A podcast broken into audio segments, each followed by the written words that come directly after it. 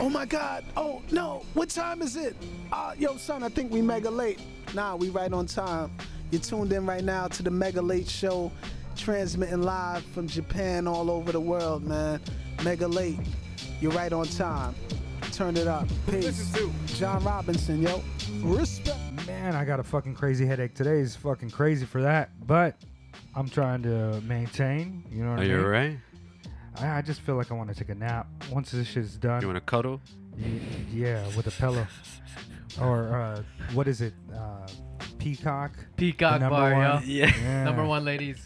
Lady boy bar, bro. Bangkok. All of Bangkok. That's right. Mega Late Show, episode number 117, Tokyo Hip Hop and Creative Culture. New episodes all the time. Special shout out to all the listeners. Appreciate you guys. This is part 2 of our episode with Nair B, beatmaker extraordinaire, straight from the DMV. I don't know. Time to talk about music and shit, which is what we do on the second part of the podcast. Now, I've got Bugsy just came out with a new album, so I'm just going to rock with his beats for a little bit. Yeah. Let's go ahead and get started talking about your art, a little bit about your art. When did you start making beats, or when did you start making music? Well, like, I guess with, like, I know, like, stereotypically, like, Asians, like, they get, like, piano lessons. Oh, right. Yeah, so I was forced by my parents to, like, do piano. You can tell from your music, though. Thank you. So, yeah, just, like, normal, like, simple. The first song I learned on the piano was the one where you basically, my teacher told me to use my knuckles and go like this on the black keys. Dun, dun, dun, dun, dun, on the pentatonic scale. Dun, dun, dun, dun, dun, dun, dun. Dun, dun, dun, dun. I'll still remember that. I still do that every day. Yeah. Do you know that? Wow. Yeah. Do you know that song? But I've never seen it. Basically, like that, he was just like, it was like the first song I ever learned, like dun, dun, dun, dun, dun, dun, on the black keys. Wow. You know? Yeah. So yeah, that was in the Philippines because like cool. I had a piano teacher out there, and then the next song I learned was like chopsticks. Like he, like the way he taught was just to get your interest, which I like. Yeah. I think he was my favorite teacher. I forgot his name though, like because I was just like. 6 years old, and then the next song was chopsticks. You know chopsticks, right? Yeah. It was like, yeah. So yeah, I started there, but like, I guess producing wise, I started like sophomore year of high school, but I stopped piano lessons around like when I moved to America around 7 years old. Yeah. And I did piano lessons for like a year or 2 years, but I stopped. Gave you a good bass though, right? Yeah. I stopped though because I hated it, you know, like because my parents were just forcing me. So I'm just like, you know, I want to play like Super Smash Bros. Like, I used to be a music teacher. Oh, and, okay. That same thing used to happen all the time. Yeah. So like, I taught like I used to teach this guy, and then his daughter was like 10 or 12. Oh yeah.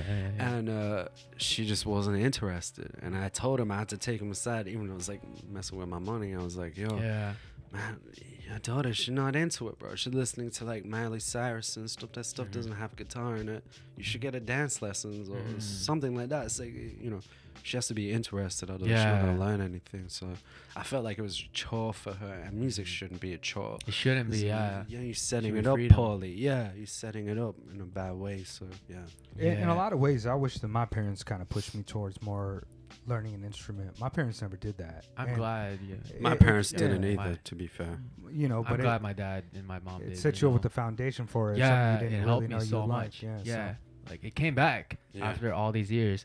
And yeah, so, I mean, going way before that, like my dad, again, being into jazz records, he was actually in a funk band in the Philippines. He went to, it's called La Salle, La Salle High School. And basically La Salle High School, La Salle University is like where all the bougie kids go. Like it's like hella top in the Philippines. Like if you mention it to like people out there in the homeland. Yeah, so he went there and he was in a funk band.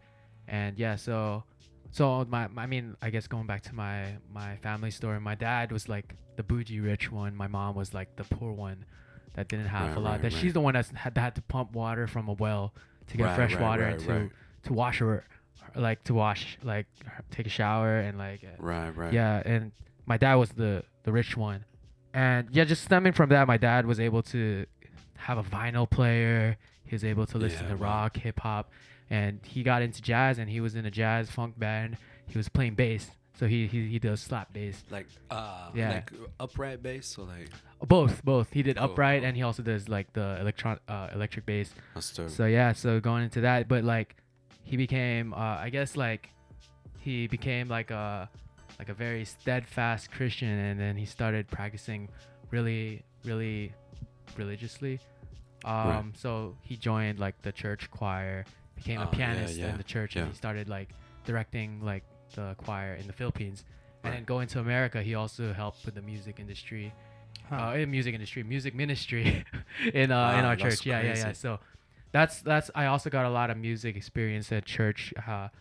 I went to a Baptist church actually, and so I was part of the church choir, and I also sometimes played keys for the. Do you think that comes out in your music now? Yeah, definitely, because like we were playing a lot of hymns. We were playing like Amazing Grace. Yeah. Yeah, and the first track from your album, like it's Jet Black Hair. It starts, the way Jet Black. The strings. And just the choice of keys. Thank you. I felt like, this is like gospel music, right? Thank you. Those strings that I put at the first track, these strings actually, they're not. It's not a sample. I played it on the key. I have like a strings emulator, strings VST that I use. Which one do you have? I forgot the name. Like Kontakt? It's on Kontakt though. It's not. It's not Omnisphere. The Omnisphere brand. Yeah, like I don't use Omnisphere. Yeah, it's Kontakt. But I use that. Yeah. And basically, you could emulate like the vibrato. I have the same thing. Really? Yeah, I forgot the name. I forgot the name of the one in Ultimate. It's like essential strings or something. It's not like essential strings. Oh, really? Like when you open the interface, it's like yellow. It's I forgot the name of it. Yeah, I got it a while ago, but but that's the one I use. Yeah, so that's dope. I think it's Audacio. It starts with the A. Yeah, so I used that and I just did this chord progression.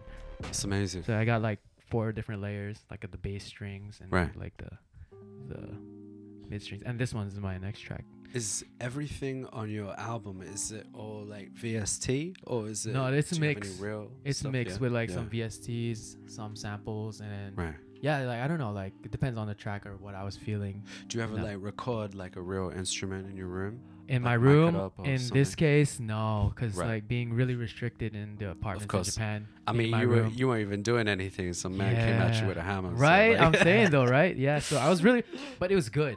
What I really liked about the restriction, like I was really limited to the noise levels in my room, but I really had to be creative with what VSTs I had. Try to change the synths up, try to like, really use what sounds I have before I like purchase a new VST or get this other, like controller or something. Yeah, so it helped me. That's the result of this album actually is like being that restriction. That's excellent. What I noticed like the sound of your synths and your pianos are really, really great. What do you use? The Rhodes piano is Lounge Lizard. Right. Yeah. The piano is I'm forgetting the names. I don't know, but I have it on my computer right there. But yeah, it's still not Omnisphere. It's this one on Kontakt. It's I forgot the name of it. What do you use? Do you use Pro Tools? No, I use FL Studio. Cool. But so I got the pianos here. Then the synths here is Omnisphere. So I did a lot of emulation. So to do the low cut, kind of like dubstep, right, with like the chords, it's basically. I think if I did, it's just like an upper layer. So I'm hitting like the 9th and 13th these chords. Yeah. So, just having the slowly wobble. Like as the song progresses, I'm like increasing the cutoff so you can hear more of the highs. It's becoming just like and I'm actually also adding a lot of stereo separations. I noticed that. So wrap around. What do you use for the stereo separation? I don't want to get too technical on this tape. It's just the default FL Studio one actually. Honestly, I use the FL Studio like maybe 10 years ago. Uh-huh. And then I had an illegitimate copy of it. And now, uh-huh. I own the real one. Yeah, yeah, yeah. But I feel like I just bought it because I felt bad. Oh, really? I'd never use it. But I legitimately purchased that too. I see. It's like, yeah. So what type of equipment are you using? Right now, I just use the Keystation 49. Everyone has that. And what a laptop. Who makes that? M Audio, 49 keys, and that's done everything I needed. Yeah, everything else is a VSTs. I invested more. Yeah, instead of investing in controllers and hardware, I was investing more in software.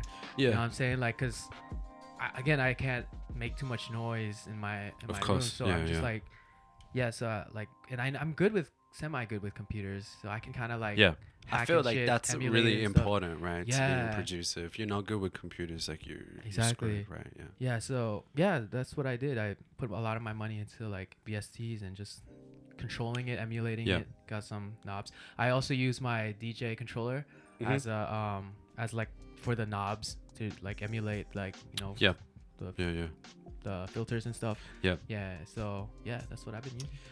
Really minimalistic. How long does it take you? Because I noticed the album has 31 tracks on it. Yeah. So that's as a release, I've never seen someone release 31 tracks. Oh shit! Yeah, usually people trickle that stuff out. Right? Yeah, that's true. So, I forgot. I don't know if you guys know. Do you guys know Gary V? Gary Vaynerchuk. Yeah. Gary Vaynerchuk. Yeah. No, I don't know him personally. But yeah, I mean, you watch his stuff on Instagram. I've seen him, yeah. Basically, I watched this one thing he released on Instagram. He was just he works with a lot of raps, or he even did a talk show thing with Nipsey Hussle, and he basically even with Nipsey Hussle, he was just just release that shit, just let it out into the world. If it stays in your hard drive, you don't have that chance to connect with someone and impact someone. So that's why I was just I'm just gonna release what I have. That's true. And just master it, try to refine it in a bit. Yeah. I might not be fully satisfied with it, but someone out there is gonna be. That's it. Yeah. I think the last 5% of the track sometimes is very difficult to you sit and you do. I've spent 2 hours making something 2% better than it is. Yeah. And it's man, nobody's gonna people are gonna listen to this on their phone. They're not gonna notice that. But you have to do it for yourself too. Yeah. A delayed song is it's delayed, it's whatever. But it's that's temporary. Mm-hmm. But if you release it and you hate it every time you listen to it, it's that's forever, that's right? True, so it's that's true. That's kind of rough. Yeah. Yeah. But how long do you think it took you all together to make those 31 tracks? Those 31 tracks, basically all the songs in this was. I was also making some tracks ever since I was living in Tochigi, so it's probably in a span of 2 years or something. Wow, so that's 2 years. Yeah, wow. Yeah, and then mixing, mastering, and then I was also able to get in contact with the studio in Jiyugaoka. So and to be clear again for our listeners, we're talking about your newest release. My newest release in March, Jet Black Hair, yeah, which is on all the streaming services and everything, all platforms, right? Yeah, so which is also what's playing right now. Yeah, it's perfect. And I'm sorry, guys. I got my head down and shit. I do have this crazy headache. I'm just trying to persevere through it. No, I appreciate you. Thank you, bro. We're talking about the technical things. You're talking about, this is my day to day. So I'm really interested in how other people do it. Yeah. He's an audio engineer, so he knows all that stuff. I know of VSTs and shit, but I don't know the names of them and all that bullshit. He's my bodyguard, bro. He's and Chazelle now. You know what I mean? Where does the name come from? What inspired you for the name? Honestly, I remember we were just talking about in the previous episode, the fact of being Asian or Pacific Islander. Here, I guess in American terms, being Filipino is Asian. So Jet Black Hair comes from the fact of just being Asian, just naturally. Asians have jet black hair, without the dyeing, without all the whatever you do with your hair, the curls, the Japanese people, they also do afros with their hair. You know what I'm saying? Have you seen that? Yeah. I got homies that got afros. Yeah, I was about to say. I'm a friend that got a perm and all that. All this shit they do with their hair, but naturally, we have jet black hair. Right. And that's all. I mean, that's actually a lot of minorities. Actually, they have jet black hair, and kind of just like the title comes from just kind of like being beautiful, not having to change yourself, not having to conform to what society thinks of what beautiful is, which is like, you know, all these different colors. It's light brown color. You're not gonna dye your hair blonde like Beyonce? Nah, man, I don't think that's gonna happen anytime soon. I like my jet black hair, bro. Yeah. So yeah, that's where it came from, man. It's not even just about beauty. It's just being like self-satisfied with what you got. Yeah. You know, you don't gotta change yourself to like to satisfy others. So that's true, man. That's a good. That's a good ethos. Yeah, that's where it came from. Jet black hair. In summary, actually, for like, I don't mean to, for this to sound like a, you know, something negative, but for like a 25-year-old, you're actually hella mature. Oh, you think like, so? And that comes across like in the not just in the music, but also in the way that you carry yourself and you speak and things like that. Thank you so much. Yeah. Thank you. I appreciate you. Yeah. But I'm not giving him no props for being mature at 25. You were mature too, right? Nah. Oh, really? No. But probably not. I don't know. No, I mean, I grew up at like 10. So I feel like I didn't really get mature until like yesterday. No, I feel you. It's still trying to grow, you know. Yeah. Every day we're learning, you know. Yeah, man. Learning more about, music, life.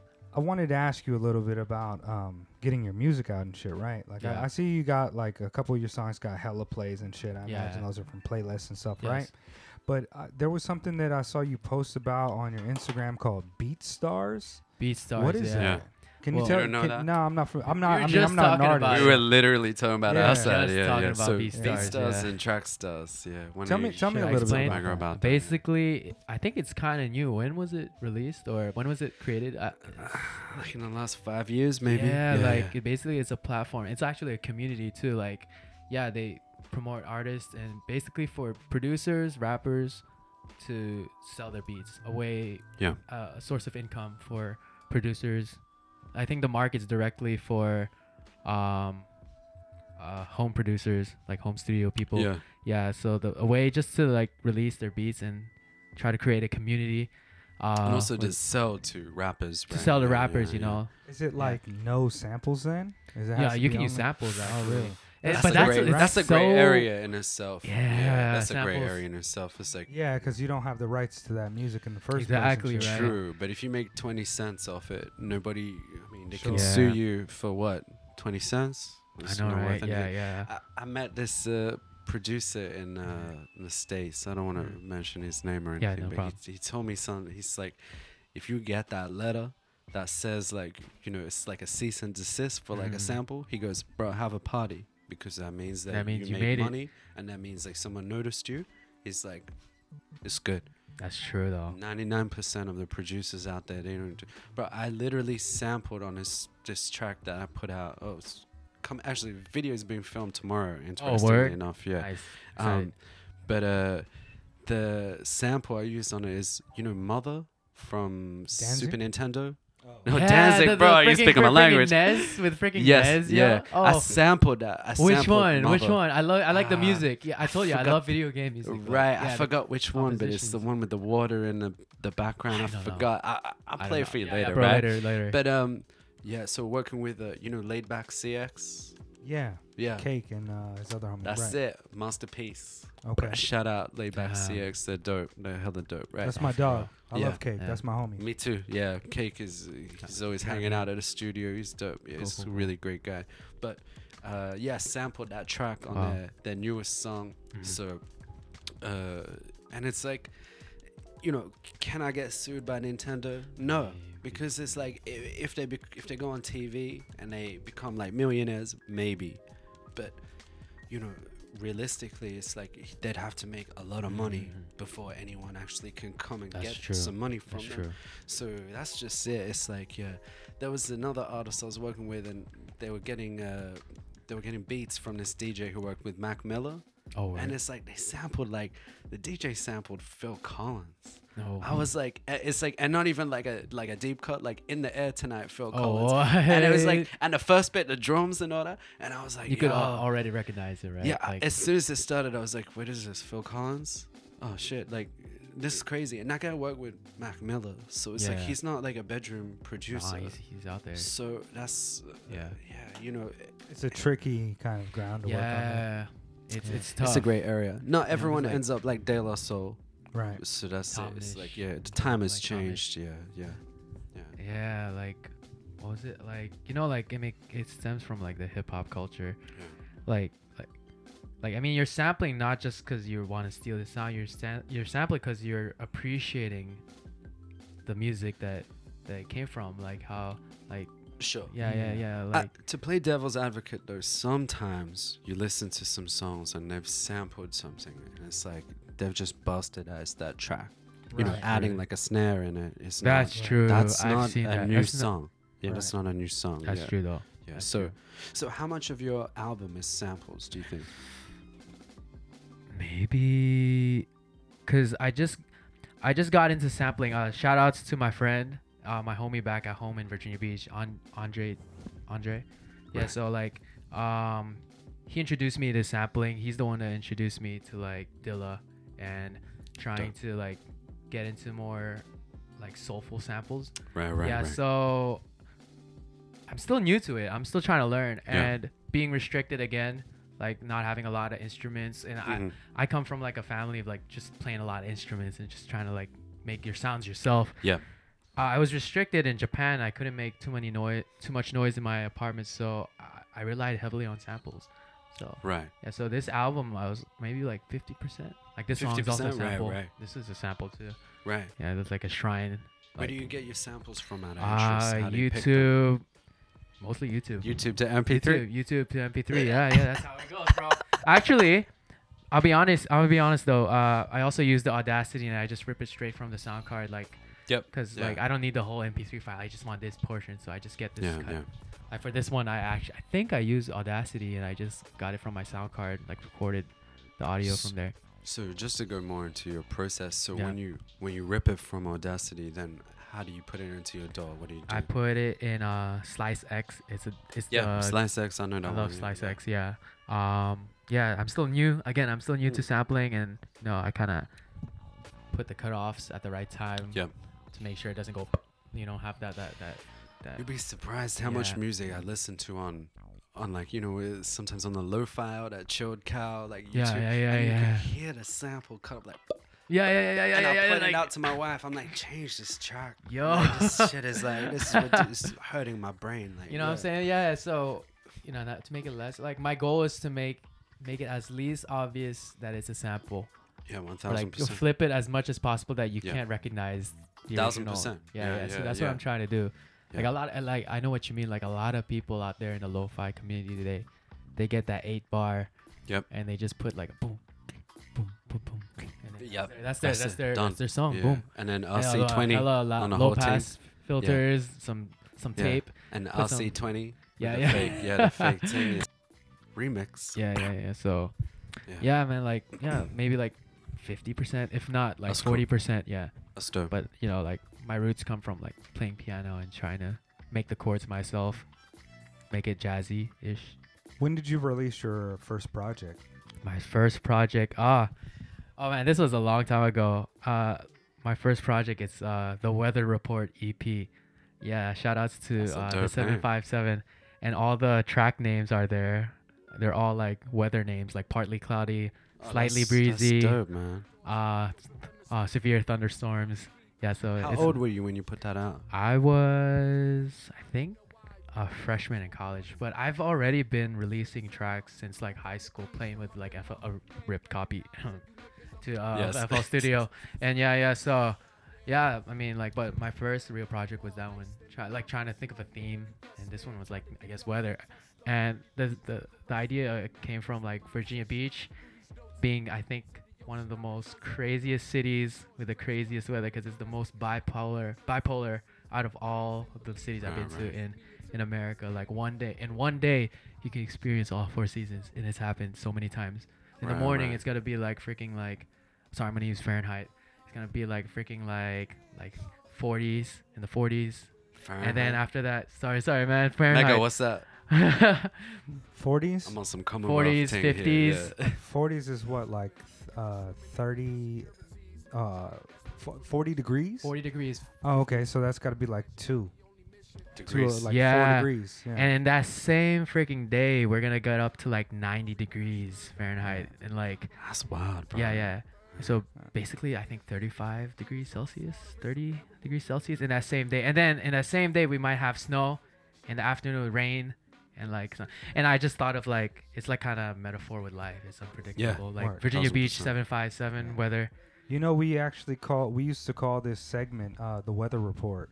Oh people, yeah, I remember seeing that. People come in. Yeah. It's like what's surrounding you, what's like kind of creating the environment around you, what are you listening to. So, but yeah, we haven't really been calling it that for a while. Yeah, yeah. But yeah. So that's cool. So that was my first project. Okay, man, that's dope. Dope, man. Is it still online? Yeah, it's still online. Yeah, actually, one of the most plays of from that album, right? How many plays did you get on that? So on Partly Cloudy, 5 million. Yeah, like, I don't know what it is. I think Partly Cloudy is like Partly Cloudy right now is like 300,000. That's amazing. That's really great. And then Some Flurries, someone stole my track. What? Yeah. So this dude in Vietnam basically straight up took my track. I put it on my IG story. Everyone helped me out on this, and put a Vietnamese name on the track. Didn't change anything, and he posted it. But this is the crazy part. This track was called Slightly. It was called Some Flurries, like flurries as in snow. Yeah. But someone took it, put a Vietnamese name on it. Is this dude named Marbolo? Marbolo, if you ever listen to his beats, yeah. But like he took it and he. If we see you, cuz, bro, yo, coming for you. I mean, serious. It got like 500,000 views, on SoundCloud. 500,000 views, and my original track got only like 1,000 views. Yeah. And like there's hella Vietnamese comments on there. Like no hate against the Vietnamese people that they vibe with it. Like now a lot of my listeners are like from Vietnam. But yeah. Right, so all my homies from DC, California, they all went on Marbolo's Instagram page, freaking commented like, what the fuck, you fucking thief. Like they're just like they just bombarded him with all these comments, and the next thing you know, he blocked me, and I think he disabled his account for a few seconds so he wouldn't get comments. And he was just like, sorry, I didn't mean to steal it, I got it from this website, something like blah blah. And then so basically I'm about to do that shit too though. I didn't know that ridiculous. Was a vibe. Yo, check out my new album by Ghost Dad. Ghost not Ghost Pops, it's Ghost Dad. He took off the track on Jay the protagonist, my new shit. Yo, yeah. So basically, stealing. He took the track off of SoundCloud, so it's no longer there. But that had 500,000 views in SoundCloud. On YouTube, like one of these lo-fi pages posted that track to Some Flurries. It got like 200,000 views, but like now it has 500,000 views too, and on YouTube. Nice. Technically, counting his views on his page, 500,000 plus 5, I think I got 1 million views on Some Flurries, but I don't have the evidence to say it, except that how did you feel about that? Because like, bro, I was so fucking angry. I was like, what the fuck? I sent this long ass text, man. Like, okay, but what about the other comments and stuff on there that said all these positive things about it? How do you feel? Because like, bro, I've had that was like, the worst feeling. Yeah. I'll be honest, man. Like, I've been on this earth for a bit, but one of the worst feelings is like someone taking your creativity, claiming it as theirs. That hurt. That really hurt, man. Fair. That hurt a lot. Like, so you're saying I shouldn't do that? Yeah, maybe not. I mean, it's already at the distributor, so you should have been forward with that. Yeah, so that shit happened. So yeah, it got a few views. Yeah, that one. Right. Well, it speaks to your talent, though, man. Like, people fuck with it. So it's a trash thing to do, but that's kind of a win as well. In a way, yeah. Yeah, you know, when I used to play in a grindcore band, which is like a death metal band, right? And it's like we put out this album, and it's just like, I'm old now, I'm gonna show my age, but we released it just like some tracks on MySpace. And MySpace. Yeah, right. And then the other tracks, we made them private, like, so you can listen to it, but you can't download it or whatever. Yeah. And then we found like this, it got torrented. It got put on a torrent website, like the EP. It was one of your homies. No. It was private. It was like we went to I went to band rehearsal and I was like, yo, you guys put this album on torrents? And they're like, no. Did you do it? I was like, no. And it's like the name, everything was the same. Like the cover, the album cover, everything was the same. So it was like, but it had like, you know, like 500,000 downloads. Mm-hmm. So we're like, it's a weird thing. You know, it's like someone stole our stuff and then they distributed it for us. Yeah. So it was a weird feeling. So, mm-hmm. But at the same time, it's like, if it was whack, I'm sure no one would have stolen it, right? Yeah. I got you, man. Yeah. But it's no consolation at all. Yeah, I know exactly how you feel. Yeah. Yeah, bro. Like, I mean, but you also person, know, you also know the feeling too, man. Yeah. Marble beats, man. You should be making music. Yeah. I'm calling him out. If we see you, I mean, yeah. Fuck that guy. We come with the hammers. Yeah. We come with the hammers at the front door, bro. In the wooden apartments, bro. All day. What kind of new projects you got coming out, man? Right now, shout outs to my bro A Valley. His name's Alan, and yeah, I've been making a lot of beats for him. We're producing, and yeah, honestly, my recent projects has been with Alan, just like producing. I really want to make. Did I see you with old boy that started that clothing brand, The Superiors? Yeah, Miles. That's my. We're doing a live set. Okay. We're doing a live set this Sunday. Oh, not tomorrow, but next Sunday. Oh, okay. Next Sunday, yeah. Okay. Yeah, so it's Miles and. I've never met him. I saw him at the Black Lives Matter march. Yeah, he's cool, bro. He's cool. Yeah, we just recently met to like maybe 2 months ago. So, but yeah, the vibes, right? Yeah. So basically, me and Alan formed this group called because his name's A Valley, and it's B Valley, and then me, Miles, Alan, and me we formed this group called the Hilt. The Hilt. That's dope. Yeah. This hip hop group called the Hilt. Yeah. So basically, you know, like y'all should come through. Yeah. No, that's what. Yeah. Like, and we're doing our first live in our first performance this next Sunday. Next Sunday, yeah. So 26. Tune in. How's that going with the coronavirus and all that? It's gonna be okay. It's pretty intimate. Like the studio we're using, it's in Jiyugaoka. And shout outs to Tide FM. Yeah, like it's really intimate, like it's kind of like NPR type vibes, you know what I'm saying? Like, and it's gonna be live streamed on YouTube too, so yeah. I'll check out the stream. Yeah, thank you, bro. Thank you. I'll check out the stream. Yeah. There's not gonna be a lot of people. It's gonna be like 7-6 people out there. Oh. Yeah, cool. Yeah, just like some good homies. Alright, that's what's up. That's awesome, man. Yeah. Thank you, bro. I'll pay attention to that shit. You're making moves out here, man. Thank you, bro. Appreciate you. That's like 50% of the job, right? Thank you, bro. It's a hustle. It is a hustle, man. Yeah. So that's my recent project. Yeah, this live set coming up. Word. Well, we've been playing your beats for most of this part of the recording, except for like the Bugsy joint. Let's play some more music and shit. Yeah. Let's start with some of your music, though. You sent me some tracks to play. Oh, yeah. Hold on. Let me pull this shit up. And then we can play. I can play right off of those and shit, right? Yeah. Hold on. What is this track that's playing right now? This one's called Canon. This is one of my more experimental ones. All of the sounds used here, it was all Omnisphere sounds. I kind of challenged myself, you know. I wanted to challenge myself using arpeggiators. Maybe everything except the snare and then the little solo part here. This is a Lounge Lizard, and I'm just using the pitch bend to do the solo here. Sounds dope. Yeah. So this one's experimental. It's like electronic, Daft Punk like. Yeah, I think I was listening to a lot of Daft Punk during. Right. It's I was in Tochigi this time, so. Yeah. All right, let me start with this joint though. Let me pull it up on the SoundCloud. Oh, this one. Quick. Oh yeah, Self Happiness. Oh, okay. We were listening to this. Yeah. A little bit too. Why did you choose this one to play? This one, I think it's my favorite track from that album, and it's actually the title came from the Japanese word "jikomanzoku," which is like it means self-satisfaction, self-happiness. Right. And when I lived in Tochigi, and I was by myself, I didn't know the language. I didn't have any friends out there. You know, it's hard to make connections, like at least meaningful ones. You know. So, like, I really had to do a lot of self-searching, soul-searching, right, and depend on self-happiness to keep going, you know, like, you know. That's dope. I was watching a lot of Gary Vee. Shout outs to Gary Vee. Like, he's all about, like, making yourself happy and, like, your own happiness comes first because you can't make other people happy if, no, like, you're not, yourself's not happy, you know what I'm saying? So, yeah, so, like, yeah, so this one came from that word. And my girlfriend taught me that word, actually, jikomanzoku. And yeah, so I don't know. I just really, and then the whole vibe of this song is just kind of like Ghibli, like, yeah, like Joe Hisaishi vibes, like Ryu Sakamoto vibes, which I was listening to a lot this year and last year.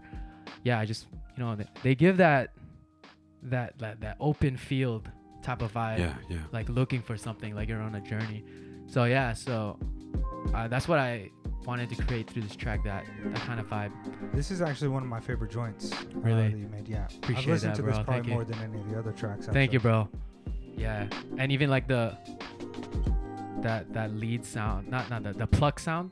Yeah. Bling, yeah. Bling. That's like Ryuichi Sakamoto inspired. Like I try to recreate. Oh, you that fuck same. With Yellow Magic Orchestra? Hell yeah, bro. You know we had Chris Mosdell on the podcast. Oh shit, for real? He was the he wrote all the lyrics. Oh word. That's crazy, man. That fool is crazy too. Yeah. But yeah, this is beautiful. Thank you, bro. Yeah, this is amazing. See, I'm a big hater of lo-fi beats to fucking handshake to or whatever. Like, I like a lot of it just is so formulaic and uninteresting, and it's become like a modern day ambient music or a modern day elevator music. Exactly, but there are people within that genre, just like any other genre, who are great artists, phenomenal artists. You know, like Marcus D. is fucking great, and I even you know, a lot of the cats that I fuck with, they find themselves on those playlists. We just had Ra Raj on a few weeks back, and same shit for him, right? You know, he's getting 40,000 plays a month, and some of that is definitely from these playlists. But there's a difference when it comes to people making that music. Yeah. That actually have backgrounds and playing music. They're not just pulling a fucking sample from the Ghibli film, throwing the tape hiss over some fucking drums, and then calling it a day. Yeah. Like your music is not the music that I dislike from that genre. Like I actually fuck with. Thank you, bro. I appreciate that. It moves. There's movement to it. Thank you so much. There's musicality there that is really dope. I do appreciate it a lot. Thank you, bro. I feel like my energy is like real low right now. No, it's good. Yeah, am I straight, easy, man. Am I straight, guys? Am I straight? No, I'm trying to keep it cool, but as soon as y'all leave, as soon as we start recording, we take the picture out. Y'all get the fuck out. I'm asleep. Bro, please get your energy back, bro. I appreciate y'all. We'll go kick it. We'll go eat. Yeah, I appreciate y'all, man. Don't eat around here, man. Really? Oh, yeah, coronavirus, dog. Coronavirus. Oh, right, yeah. That's true, though. Yeah. That's, I'm just saying. Yeah. I thought you meant don't eat in my house. Oh, shit. What do I got? yeah, don't eat. Get the fuck out. Hold on, this is some other shit. Hold on, let me go back to the beats and shit. I mean, whenever you're ready. Moving on to your other stuff. So like, what's your process for your new stuff? So, a lot of your music sounds like quite happy, and. Yeah. We're back on, man. Okay, you can go continue that thought if you like. Sorry about that cutout. Listeners know the vibes. That happens at least once a podcast. So I was going to ask, like, a lot of your music is quite happy. It sounds quite positive. Yeah. And it's like, I know from a personal perspective, a lot of my music is opposite. It's sad. It comes from like a grim place. Like not necessarily angry, but you know, like a sad place. Yeah. So like, do you feel that you make music better when you're happier? Ah, that's tough. Does that even affect your artistic output? It definitely does. Yeah, being like happy in the moment. Yeah, it's tough. I think a lot of great work comes. That's not the song. Oh, that's not the song. Yeah, that's hella. That's the outside. It adds a certain element of danger. Yeah, we were just talking about something dark, you know, like. yeah. So, yeah, I mean. They're coming for you, bro. I feel like, oh my god, I think I make music better when I'm like sad. Honestly, I feel like more real feelings you can see. Yeah, me too. And I don't know. For me, this is kind of weird because like when I'm making music. When I'm sad, sometimes I make a happy joint just to kind of uplift the spirit, you know what I'm saying? But sometimes when I'm sad, I also want to make a sad joint, you know? Like, so I don't know, man. Like, that track, Self Happiness, I actually made when I was kind of on the the downside. Yeah, you know? Yeah. So, 1000%. Yeah, so. This weather has got me feeling like I only want to listen to sad shit recently, man. Yeah. It's just man. So gray outside all this. Bro, time, a whole man. Week, no sun. Yeah, that shit is super trash. Man. Bro, the last time there was a typhoon or something. And it was crazy. Shit, like, it was shaking my computer and everything. It was like 4 a.m. and my wife was like, she was at university or something. Oh. It's like, in Australia. Yeah. And then, so I was just at home by myself. I was with my 2 cats. And it's like, I was making beats and the typhoon. And it's like, I churned out like, 10 songs. Uh-huh. And it's like, it's just that the typhoon just inspired me. I don't know. So yeah, that's cool, man. That's cool. I feel like that the weather definitely inspires me or not. Yeah. Here, let me give you an ox. I'm going to play a song, too, really quick. You want to play a song in a minute? I'll give... Sure. Yeah, if you don't have an iPhone, then just pull that I do not. Adapter off. Let me play some shit, man. Let's see here. What should I play? I should play some rap shit. Oh, actually, you know what? Let me play a Filipino rapper that you might not be familiar with. Now, he's not really active anymore, but during the early 2000s, he was one of the people that ran Galapagos 4, which was an independent rap music label from Chicago. Oh. And I think that probably the most notable people that came out of that were the Typical Cats, which was they had music feature on like Tony Hawk Pro Skater 4. Oh, word. Denizen Kane, who I believe is Korean, also went on to do a lot of the Def Poetry Jam type of shit, right? But he his name is Off-White, and he's a Filipino rapper and one of the few from back then. So I may have shared this before on the podcast, but let me just play something. And this is more upbeat, so let me see here. But I feel like this came out in 2002. Let me see. Yeah, 2002. So I was 19.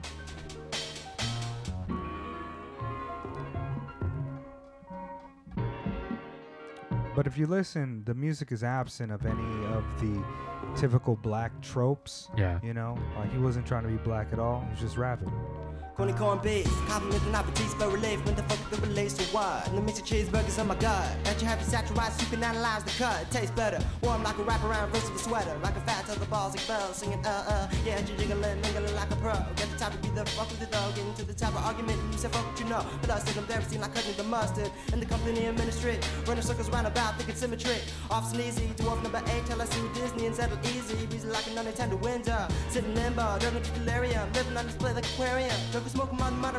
He's dope, man. He used to be able to get it off, man. Also, he's like deaf in one ear, too. Oh, wow. This is dope.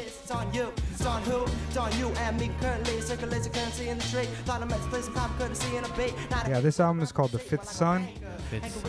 Back then, a lot of us were into New Agey, Mayan, fucking Cosmogenesis, Flower of Life Workshop bullshit. And his album is very much that. He's even got a song on here called Tzolk'in, which is the name of the Mayan long count calendar. So.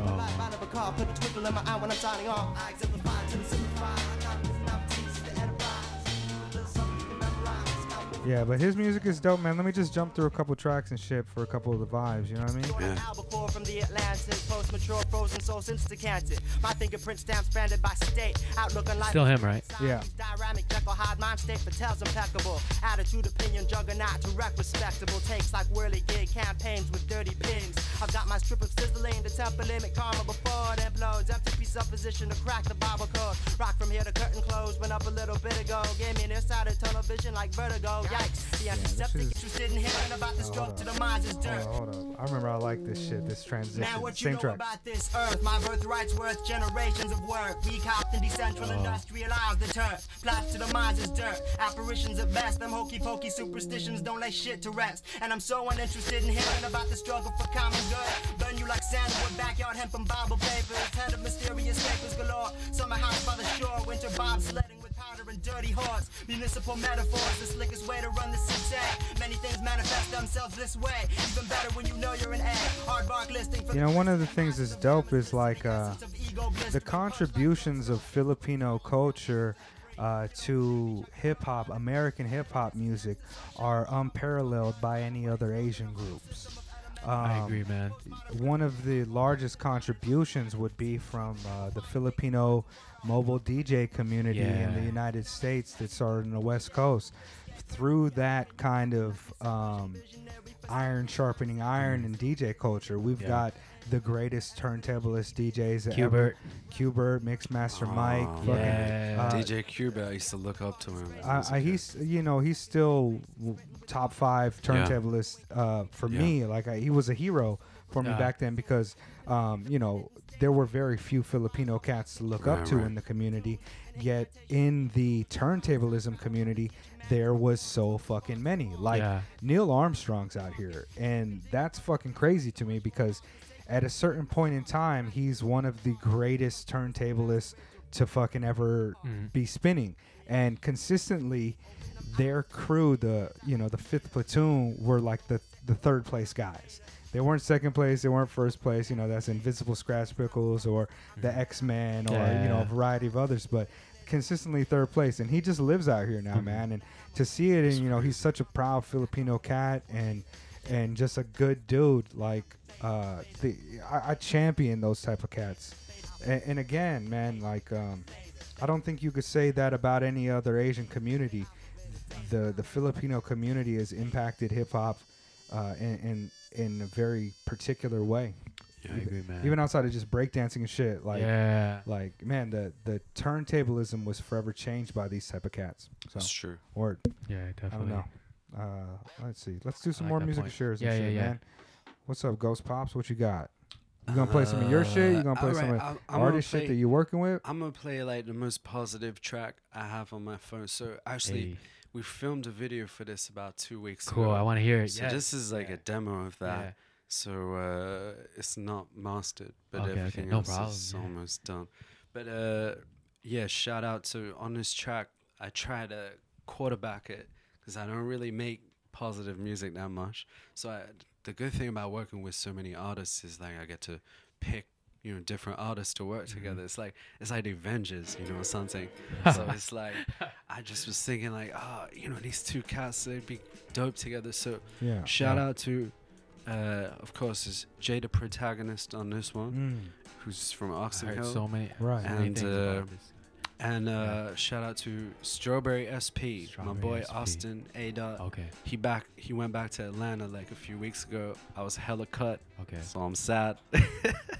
But this track we filmed it like we filmed a video a little while ago. So let that show rock whenever you're ready. Oh.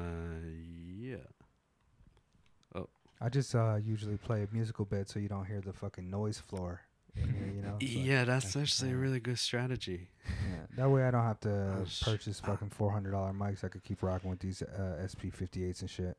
Oh, the SM58 is a legend, bro. Yeah. That's a legend. Yeah, they're workhorses, you know what I mean? Yeah. Bro, I have one in my studio. Oh, for real? And I've had it since I was 17, that mic. Real.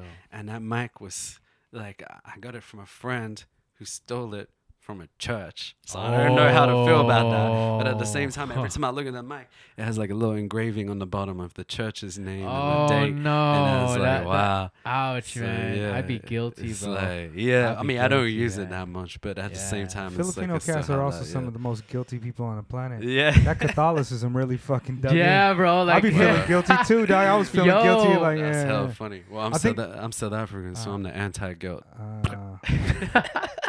I think that's why I'm so open, dog, so I don't feel guilty about shit. I just let it all out. I wish I felt less guilty about things. I really? Are you right about that, bro? Like, I do feel hella guilty. Yeah, man. I was like, what is it, Nietzsche or Foucault? And he's like, the perfect man is one who feels no guilt. It means you're free to do whatever you want. And it's like, I don't know if that's a good thing. It's a dream, man. All right, this track's called Broccoli. I didn't know you fuck with Foucault. Shit. Man, I studied human anthropology in uni, man. Okay, I'm good at it. Shout out, Doc. Let's get into our Marxism post-structuralist shit together. Shout out to philosophy. Hard already. I'm a sucker. I was going to say during that Off-White joint, I'm a sucker for a reverse fucking sample or some shit. Yeah. Hit the block with the tomfoolery. I don't trust it if it's new to me. Try to tell me who to be. Heart in my shoulder, 32 degrees. You ain't whack, you just lack focus. This shit sound clean as fuck, too. This is hard. Yeah, it is crazy, bro. Yeah, light the grill up for no reason. Get a card game going, nigga, nobody leaving. Got a dice ricocheting off the ceiling, we about to steal the stash. Yeah. Old heads got the dominoes and they play for cash. I've been going through some old shit, but I'm good now. Good. Get the 40s and the shorties, nigga, bring the hood round. Me and my niggas, we made it. Trap shit be the playlist. You produce this beat? Don't ask me to go back if I didn't know. Let's do it. Hey! Yo, is this a bop? This is a bop, guys. Woo. It's a bop. No kiss bop. It's a bop.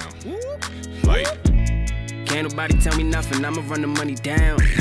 Getting mad love from the city. I don't need to be around. Yo, Jay the protagonist don't know this Jay? Shit. That's your dog. This is Jay. The protagonist. This is Austin. Oh, this is okay. In the city, in the cut. I fuck with these cats, man. I like their music a lot. Those are my folks now. I'ma be more compelling. Looking like straight regalia. No, I ain't about to falter. I ain't afraid of failing. Body brown sugar. Jay was the first cat that was on. That fool was dope. Usually, this is not like really. This is a more contemporary, popular rap music, right? It's in the abstract shit that I listen to, but I fuck with this. Appreciate you. It's not mindless to me, you know. He's saying shit. He rapping. Yeah. Can't nobody tell me nothing. I'ma run the money down. Getting mad love from the city. I don't need to be around. Also with the melody, it's not. It doesn't sound trappy. Yeah. No, this is just my summer jam. Can't nobody tell me nothing. I'ma run the money down. Getting mad love. So we shooting the music video tomorrow, you said? What time? No, that was a different song. This one we filmed. You already filmed. Yeah. I need to be in this one. So we wanted to film it in the summer, and it's like it rained all day. And the problem is like Austin was going back to, he went back to Atlanta on Tuesday. He's the one with the hella deep voice, right? Right. Sound like the Allstate insurance guy. He's so dope, bro. He's so dope, bro. These bars are in your hands. Yo, you brought a Allstate. Yo, do me a favor and run that back, because I really love this right now. You should make more happy music with your old sad ass. Man, I can't, bro. I got too much pain. Oh, pain is the wave, cause pain is the wave, bro. Yeah, pain is the wave, man. Pain is the wave. I'm gonna take that, bro. Yeah. I'll give you credit. I'll give you credit. That's from Big Nasty, cause Big Nasty, shout out UK. Okay. It's the wave.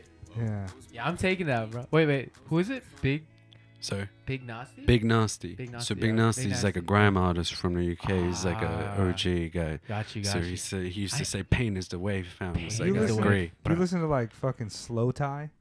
A little bit. Yeah. I don't really know those guys. Afronaut Zoo. A little bit. Yeah. These are just people that I know. I'm just naming people. I didn't say these are my dogs. Like Jay the protagonist. I got one more though.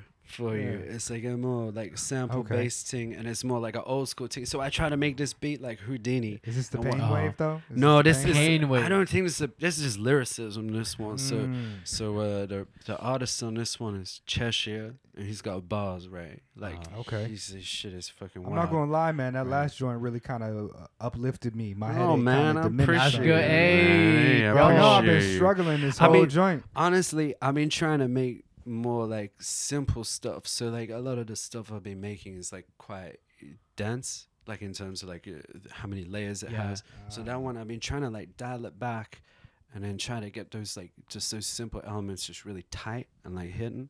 So but I got this other one. So my background on this one is like I made the track and then I put it through my Tascam Porter Studio. You know which one I'm talking about? The one with the color buns. It's from the 80s, right? Oh. And it's like, so I put it through that, and then I put it back through the. So you computer. Got like this, like this staticky, a little bit, and then every time like it's going, I kept bumping it on purpose so it loses contact, so it kind of drops out a bit. I don't know. I'm excited. Yo, this is some real avant-garde. Yeah, I mean, I don't know about that, but that's like some real art house shit. But yeah, I mean, essentially like I like to do different stuff, like, but this is my one of my favorite hip-hop songs of all time is Houdini, Magic Wand. It's actually one of the first hip-hop songs I ever heard. Oh, word? Yeah, shout out. And my dad, he used to listen to this track a lot. Oh, so, true. So I tried to sample and make that kind of track. So I told this cat, I was like, yeah, we're not doing any hooks on this. We're just bars. So, all right, here we go. Okay, let's listen. I haven't heard this in a whole minute. Yeah, it is I, Cheshire, in your boombox. Fire in my eyes, crush the earth in my fist. Ice on my wristband, rhymes when I spit. Even my cliches are touche, off the top like toupees. Ran with deuces, robbing like a Bruce Wayne. Do it for the music, do it for the culture. A whole trail of corpses leading to the Sultan. Molten hot flows, that's volcanoes. Times I lost, I kept running like Ralph Nader. Dre for president, 2020 vision. I ball, my new ball, stacking on my money tall. And I won't stop, this for hip hop. I go TikTok, not a wristwatch, but a bomb bitch. I'm the bomb bitch, sipping Bombay with a bomb. Bomb bitch, bomb shit. Who else you know that has mastered the flow? Midas touch on my clothes, they be plastered in gold. Never plastered, even so, Bobby killing the shows. Now how I know that I was chose because you're whacking the shows. Pure bars, no hooks, no nada. Gotta, lotta. Cowbell. I hear that. In the back right. Yeah. Over here, way in the back right. Yeah. I got that. Jordan not a ballin', Jesus not a saint. Near brushes with death, over taught me how to paint. Mix the colors on the palette like I'm Bob Ross. On the easel is a painting of the Holocaust. Never promised to be pretty, but it's powerful. This is super dope too, dog. Nice, bro. I'll be forgetting how dope you are. You need to remind me more often, shit. Just like hit me up, poke me in the chest, and be like, "Yo, I'm dope." Say that shit to yourself and others. This shit is hard, dog. Yo.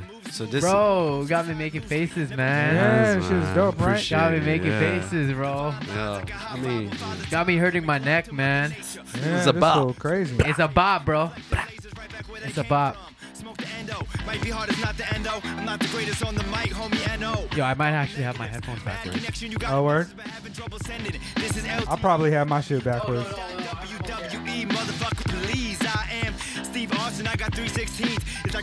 Yes, sir. Steve Austin, I got 316. Yo, actually, I'm going to run that back real quick, that little bit, because that was so dope. That's my favorite line from this thing. Hold up. It's WW line. Double negatives. Bad connection, you got it matches, but having trouble sending it. This is LTE, www.wwe, motherfucker, please. I am Steve Austin, I got 316. Woo. That's just fire. Yeah, that was a dope run. That bass line, that's you? Word. It's so separate. Yeah. Hey. Yeah, so sometimes I'll be playing bass in a track, but it doesn't always call for it. You know what I mean? So, this fool's really talented, man. Don't let his degenerate nature fool you. He's really fucking put a lot of work. Yo, this is heat, man. Yeah. This is dope, dog. Oh my god, I know what I'm listening to on the way back home. Man. Yo. Appreciate you gotta hook it up. Man, appreciate you. So now, pop the top on a yellow Mustang, drive to Chuck E. Cheese with your mom's type shit. You said that Chuck E. Cheese in South Africa? Yeah, his name's Cheshire. Sorry, what? Did you have Chuck E. Cheese in South Africa? No, we did not. Oh, but I do know what that is. We had Wimpy. Nightmare. We had this thing called Wimpy. Wimpy. Like, I think they still have that in the UK. Is it also like a Wimpy? Rat? A rat? No, it's not like animatronic fucking band. No. Yo, like Chuck E. Cheese is a really disgusting establishment. It's like a casino for children and shit. Yo, for real, it's like pachinko, yo. Yeah, it's really some real dirty shit. Damn. Yeah. Now you go in there and everything you do, you get tickets for. And when you get the tickets, you could buy something. I was begging my parents. Dope. I was like, please get me some more coins. I'm trying to like get this. I just need one more. You know that one game where you put the coin in, the fucking coin, and then like it puts the coin in and then like it pushes the other coins and all these coins. I just need one more coin. Just one more. Scratch your neck and shit. I'll suck your dick. That's a wild time. That's such a funny like cultural difference because like when we saw that machine we were like, yo, how thick you think this glass is? That was serious. That was us when we were kids. Yo, I was trying to shake it, but when I was a kid, Bro, my arms were like sticks, yo. They were like twigs. That's wild, man. Yeah. Well, no, thanks. I appreciate you guys. That was crazy, man. So what's the title of that one? Actually, that one you haven't released it. I haven't yet. It's not released. It's up to the artist. So I just leave the artist to do it. I might push him in a different way if I don't think the title's very good. But I call that beat Mr. Magic. Mr. Magic. So, yeah, that was. So yeah, thanks, man. I appreciate it. Yo, let me play another rap track and shit, right? This is a new joint that just came out. Well, this is two. This joint, this is a new Joey Badass from a three-track EP he just came out with called The Light Pack. It just dropped. We were listening to it a while ago. The production's good. I mean, it's the most one of the most used samples in the world, but they freak it. But the joint that I did want to play, like, hold on, let me just run it back because the beginning is really hard. Yeah. But clearly you can tell that they're just reinterpolating the track with live instrumentation and other techniques. But the joint that I did want to play is off of Blue and Exile's new album. I don't know if y'all fuck with Blue and Exile. I don't know that. No? Yeah. Shit. They came out with a classic album, Beneath the Heaven, or I forget the name of it right now, but their new shit just came out, and it's the first time they worked together in a whole minute. And man, Exile's production has fucking leveled up. This shit sounds really lush and beautiful. So I mean, please. Oh, dope. Yeah, let me play some and see what you guys think. That scratching's wild. You need that sometimes. He's right? almost as good as my homie DJ Double L. Shout out Double L, blood. The Los Angeles city skyline is like a photograph of my mind. I could feel the seas breeze every time that I rhyme. Cool guy could have played trumpet in a suit and tie. Barbers could have cut a smoother line. So it's you and I verse all. First song I ever recorded felt important. I had to paint my portrait in orange clouds forming. The sun falls in. The album is called Miles, and there's so many jazz samples on the shit. It's really great. I like it, man. That's good. I mean, this is just the first track that I grabbed off of it, but let me see if I can. I never been one to run from guns sung every night where I come crazy. Oh, that's dope. Yo, Mega, I got a question for you. What's up, dog? Do you like West Side Gun? Okay. Yeah, I like him, all right. Yo, do you have Guyver as your wallpaper? I do. Ooh. I fuck with Guyver. Bio, Booster, Armor, Guyver. That's my younger brother's favorite. I don't watch anime anymore or anything like that, but that shit was wild. That original one. I don't know about the Guyver near B. No.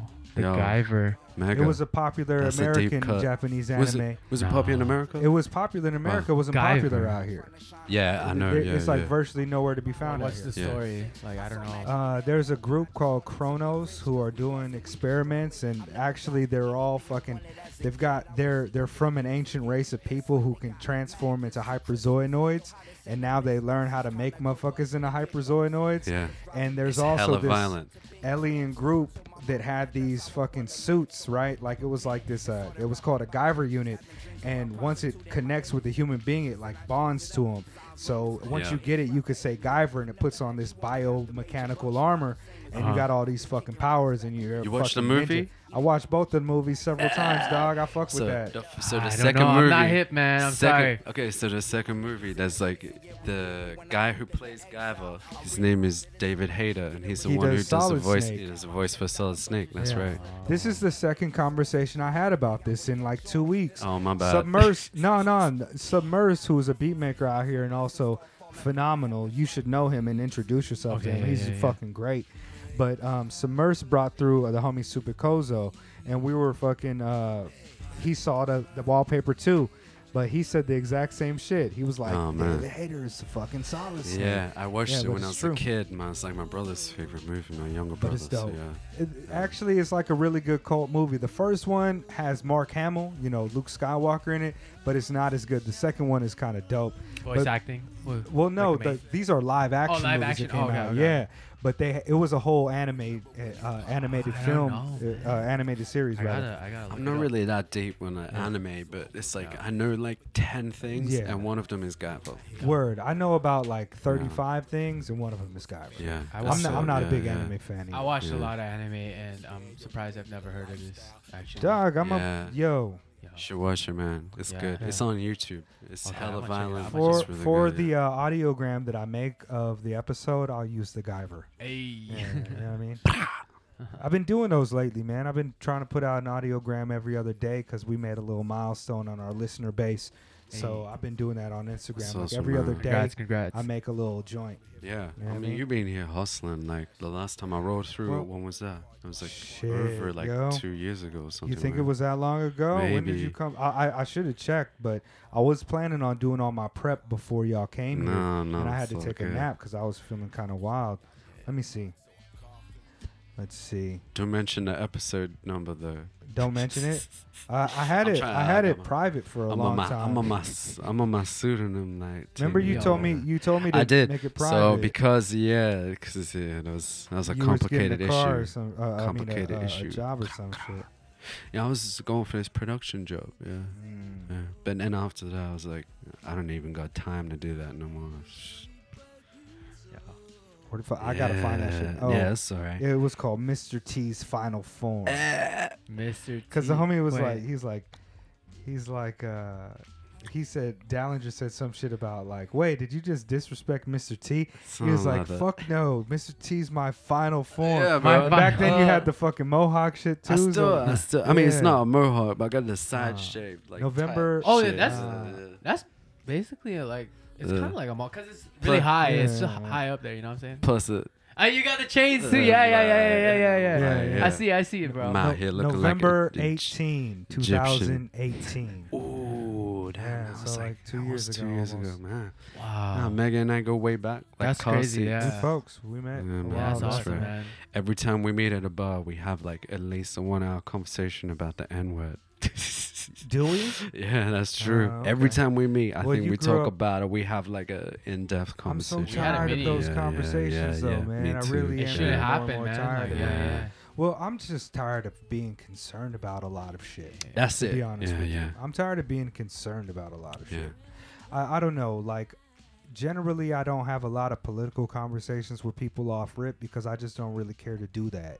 If people want to fish information out of me, I usually will divulge that information. But I'm a leftist, I'm a Marxist, and I've been just with the kind of changing of the tide in this new neoliberal fucking PC approach to politics. I don't even call it PC. Like the rising tide of essentialism in American politics from the left is a problematic thing to me. And I say that while being pro-black as fuck and really proud of some of the things that have been accomplished with Black Lives Matter. But, man, a lot of the kind of gestural politics and the posturing and also, like, the Nick Cannon shit that just happened to me, that's, like, absurd. Nick Cannon shit. We don't need to get into it. Like, he got fired from his job for basically saying that black people are original Hebrews and the Jews are just savages and, like, and it's like, that's type of shit that we shouldn't be championing because we know that's, like, really that? That's a slippery slope to the... It's the same shit that they want to cancel Terry Crews for saying, black superior, don't make sure it doesn't lead to black supremacy. What he's talking about is it's at the wrong time. But what he's talking about is, regulatory regimes tend to be focused on identitarian politics. Yeah. And I get it. It's like you can be pro-black without doing certain things and uplift black people without doing certain things. And I just see stuff like the 1619 Project is completely ahistorical account of history. And she wins a fucking Pulitzer Prize or for some shit for it. And to me, that's like, that's not indicative or reflective of people saying, wow, this is important information you brought to light. To me, it's indicative of white people saying, we're going to give you this just to prove that we're not racist. And to me, that is not progress. So that was a long rant about some bullshit. Let's talk about some different bullshit. Let's share some more music, man. What type of music you into, Nair? Yeah, what you mean listening to recently? Like in general, like who are your influences? Who do you like? Shout out to New Javis and Jay Dilla. Oh, okay. Yeah, New Javis and Jay Dilla, man. Like, yeah. I mean, like, I think that's MF where everyone. I love MF Doom, bro. Yeah. Yeah. Like when I came in here for like the first time, I saw. I was just like, yo, okay, there's I know we can have we can have a lot of conversations like regarding music, but not this year, but 2019, like my most played Spotify artist was Mind Design actually. Okay, that's interesting, man. He's also like Filipino too, so I don't know. I just listen to a lot of his shit. It's so soulful and like it's really good. It's like it's trippy. Yeah, like, yeah, it takes you on a trip if you listen. I'm gonna check it out. No, I'm gonna check it out. Yeah, Mind Design music is. You don't fuck with Mind Design? You're not familiar with it? Honestly, I haven't listened to enough of it. Yeah. Yeah, I think my favorite album from him is Cosmic Perspective. But last year, I love Cosmic Perspective. But send me some stuff online. I got you, bro. Yeah. I'm about to just play some. Yeah, please. Oh, yeah, go ahead. Yeah, last year he released his beat tape / album. This one, from his new album. What's his name? Snacks. Yeah. So I was just listening to this on repeat. It's kind of like he just came out with a new joint in May. I didn't hear this one. Oh, Lion Milk and Mind Design. No, I haven't listened to that either. Oh my god, yeah. But like 2019, this is all I listened to. I listened to this album, and it's kind of like the style I do. Like, you know, it's only like 1 minute tracks. Yeah. 1 minute and 30 seconds. You know, just little snippets. He's been working a lot with the homie Devin Morrison, who used to be out here. I listen to a lot of Devin. Devin Morrison is actually our most listened to podcast episode. What? Yeah, that's the homie, man. Wow, even over Molly Mall? That's crazy, absolutely, man. Like, wow, nice. Substantially over Molly Mall. Wow. Like, that episode don't get a lot of, like... Our listening base is pretty modest, man. Like, we've never done promotion. I've never tried to get people to promote our shit. The little listening base that we have is completely word of mouth. Wow. And what's weird is that, like, you know, I don't even put hashtags on our fucking Instagram posts, which is detrimental, but I just never did it. I was thinking about that this week, and I was like, I better just go back and edit everything and add a hashtag because, like, you know, we've been rocking and doing this for 3 years. Me, Late, and Steve started this, and then after Steve took off, me and Late did it for another 2 years. Steve's still in Tokyo? Yeah, Steve just was on an episode like 2 weeks ago. All right. But yeah, that's, you know, he just released a documentary about birds in Guam. That's my guy. It's my family. Yeah. But we've been doing a podcast for long as shit, and I don't know. I used to think it was like social media shit to me is corny. I don't like being honest. It's a real old head thing. In a way, it's like, because I agree. Like I haven't promoted my stuff. Like in terms of my studio and everything like that much, and I want to, but also it's like I also would rather just hire social media managers to do that stuff. Yeah. I'm just like, yo, like I don't like pushing myself to people as a product or as even when I was making music and rapping and shit, I was like never like buy my album or sharing my shit. It was like I did it for my homies around me. And I think at the end of the day, one of the most important things about this podcast to me is not whether or not people are listening to it, but it exists as a fucking really crazy snapshot of Tokyo's hip hop scene. Yeah, I legit have gotten not as much saturation within the Japanese community, but the foreigner community out here, I be fucking knowing people now. Yeah, I've been touched like. I feel like the Mega Late Show is the Kevin Bacon of Tokyo hip hop shit. Like we are the 6 degrees. We are the 6 degrees of everybody. You know, like I'm looking at this book of the breakdown. It's like, yo, my wife just took it. The new breakdown book. It's like everybody, like I know that person, or that person knows a person that knows a person that knows me or some shit. And that's was really dope to me. Like even after I quit doing a podcast, I'm just gonna keep it up. Yeah, it's like an ethnographic study of Tokyo hip hop culture. I respect it. Yeah. And I think it's dope that we'll have somebody like Ali Shaheed Mohammed of A Tribe Called Quest on the podcast. Oh, word. And we'll also have Nair B. Like, you know what I mean? Yeah. Like that's shit. You know what I mean? Like that's to me, both of the like while it's hella dope to me, my hero. What's like I put the same effort into every single one of these recordings, and the relationships that I build are you know what I mean? That's beautiful, bro. So, right. I really appreciate that mindset. Yeah, that's amazing, man. So what about you, Mega? What you been listening to? Yes. Oh, what's your most listened to? What were you going to say about the West Side Gun shit? Sorry for going off on a tangent. Oh no, I just wanted to ask if you liked it. I listened to it, man. I got to be honest, I'm getting a little tired of it. It's the same formula. It's a formula that works, and it's a dope formula.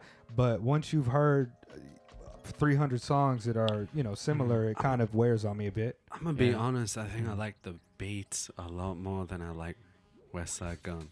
You know what I mean? It's like in terms of like lyrical content, Sorry, yeah. But the beats, that's just fire, right? Yeah. Yeah. Well, shit, that's man. Cool, we've been recording this shit for a long time, and I played like three artists. You guys want to play something else before we get out of here, or you need something to play? I think the stuff I've been listening to recently, I think, is like not like podcast appropriate. Everything's appropriate really. at the Mega Late Show, except for pulling your dick out in this room. We had to shut that down after a couple unfortunate incidents. What? What? Did that really happen? No, that didn't really happen. But I gotta make it spicy somehow, you know.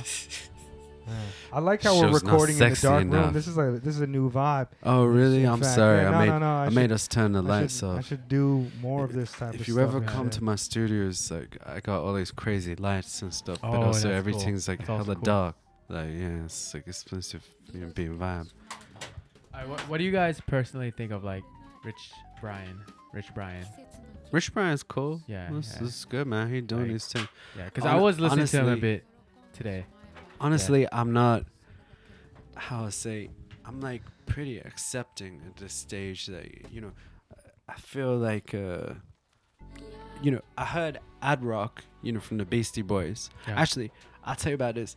This like one interview I watched on Sway in the Morning, which like I don't really watch too many of those interviews, right? But one of these interviews actually like kind of changed my whole outlook on hip hop in general. Bust that shit. And it was tell me like, about it. So... Ad Rock, as you know, the Beastie Boys were a punk band, right? Yeah. Okay. And it's like they were talking to him about like all the new artists and like, do you fuck with new artists? And he was like, he's like the good thing about hip hop compared to like other genres is that, you know, there's no rules. You do whatever you want. Mm. Like, yeah, that's true. If you're like coming up now, you're 15. You're not gonna listen to like Wu-Tang or something, right. And then you make your own music. And he's like, yeah, but who cares? Right. It's like, as we were saying before with jazz or even like any kind of rock music. If you play metal, you play death metal, black metal, whatever. Yeah.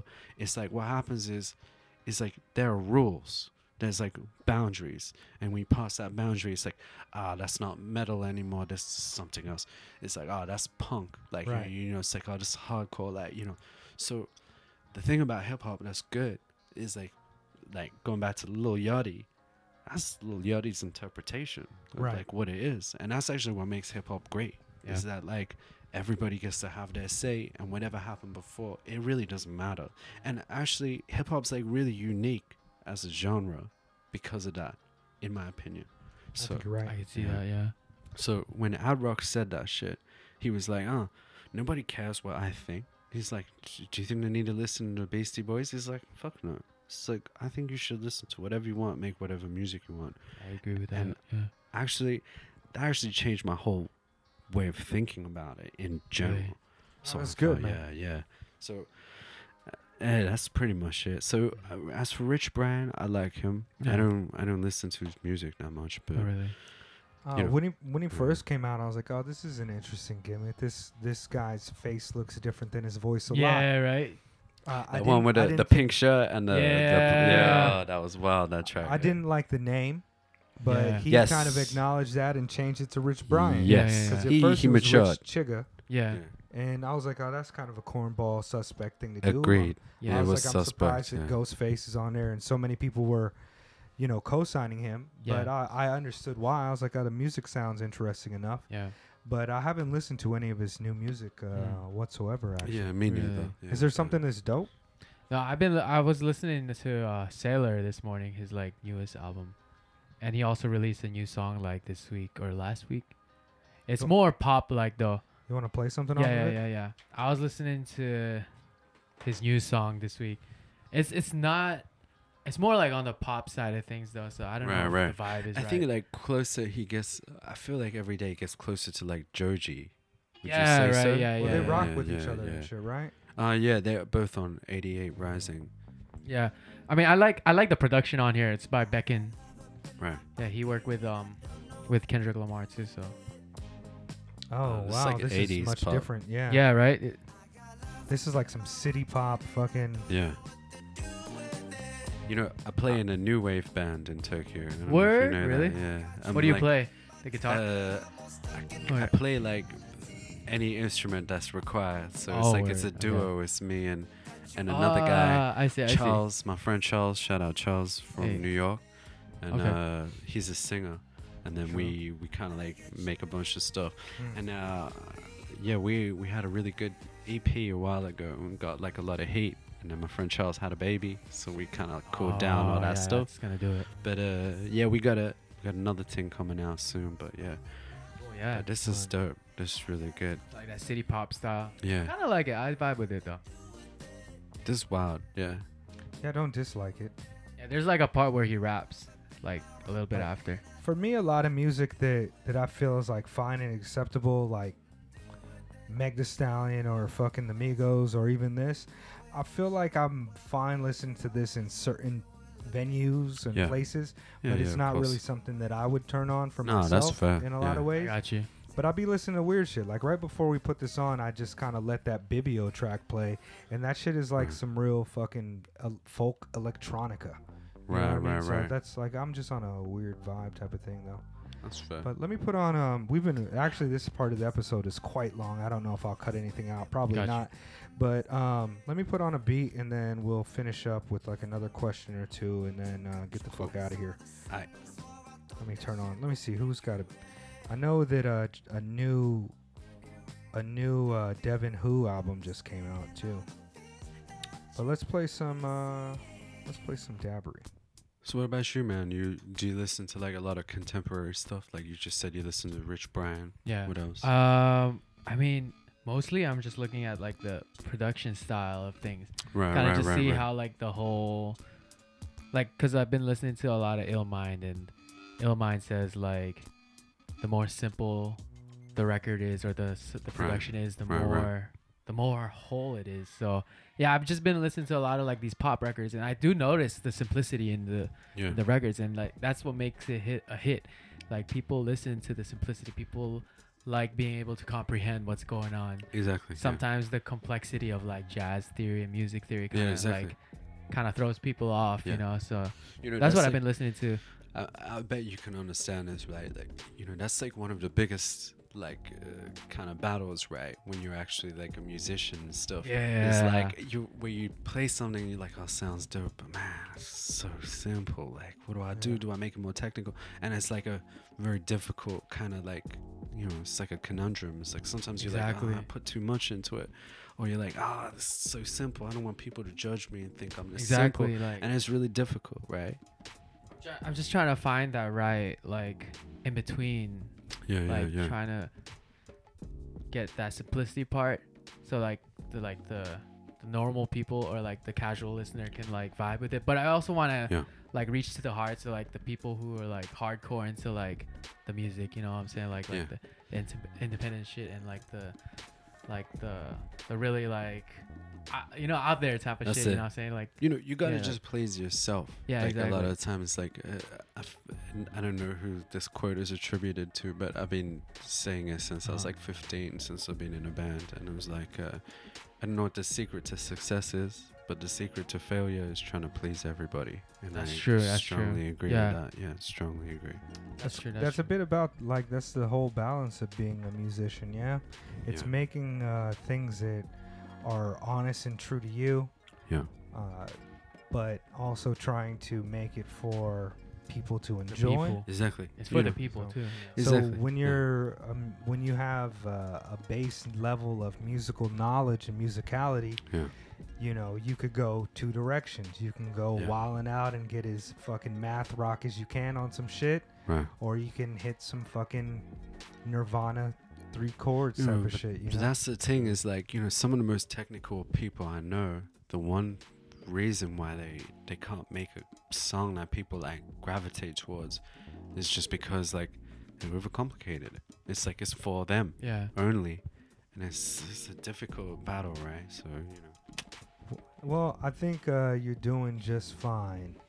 Appreciate that, bro. Yeah, man, both you're doing great, bro. Yeah, both of y'all are fucking killing this shit, man. Thanks, thank you, bro. I want to thank both of you guys for coming through. I expect to see you guys back on the podcast again this year with some of your homies. Jay. We'll definitely figure out. I'm gonna reach out to Jay tonight, actually, or maybe tomorrow, depending on how this headache fucking develops. But episode 117. Let's do some social media type of bullshit. Yeah, man.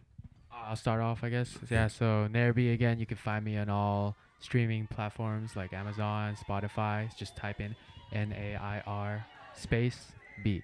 And then if you use Instagram, my Instagram is NAIR_B. Yeah, Nairby. So that's it for me. And if you sleep on him, I mean, you're crazy. Like, this stuff is ridiculous. I appreciate you so much, man. Thank you, man. You know, I'm not super forthcoming with all the I mean, I don't say things I don't mean. You know what I mean? It's like, it's regular South African people. We don't say shit we don't mean. If it's got you, man. I got nothing to say. I just want to keep quiet. But serious, this shit is amazing. Thank you, bro. And I'm blessed that Mega invited me and I got to listen to it. I'm really blessed for this opportunity. Thank you guys for making time for me, and thank you, Mega, again. Shout outs to everyone in here, man. Fellas. Shout out Mega. Shout out to Mega. Yeah. And shout out Late wherever he is, man. So I hit him up. I sent him two things. He hasn't got back to me yet. Oh, that sounds like Late though. I mean, we call him Late for a reason. Yo, last time I saw Late was at Super Bowl, and we had a Super Bowl thing out in Kabukicho, and it was it was bonkers. It was probably the second best day I've had in this year, apart from the event that my studio put on. But he arrived, I think. He arrived in the afternoon or something like that, and it was we've been kicking it from 5 in the morning. Word. It was real fun. I'm sure he's doing well, man. He's a good guy. Word. Yeah, man. Well, shit. That's it, y'all. Episode 117. Nairby, Ghost Pops. My socials. Shit. Yeah, I forgot about that. I was just bigging you up. I mean, I'm on Spotify and everything, iTunes and all that. Ghost Pops. And I got an ambient side project. If you hella sad and you wanna just wallow in that, it's on there. It's Based Ghost. I just put out a new track called Oubliette. It's dope. And I'm on Instagram, Ghost Pops. Last O's is 0 because some old man got Ghost Pops. But the important thing is on everything else is so good. And then my studio's Tokyo Dope City. We out there in Koenji. Come link up. I gotta roll through one day. Yeah, if you got a song in your heart, please roll through. Got you, bro. Yeah, I want to make that happen. Mega Late Show. Special Headache Edition. Mega looking so hench. Hench, yeah. So hench. How you feeling, man?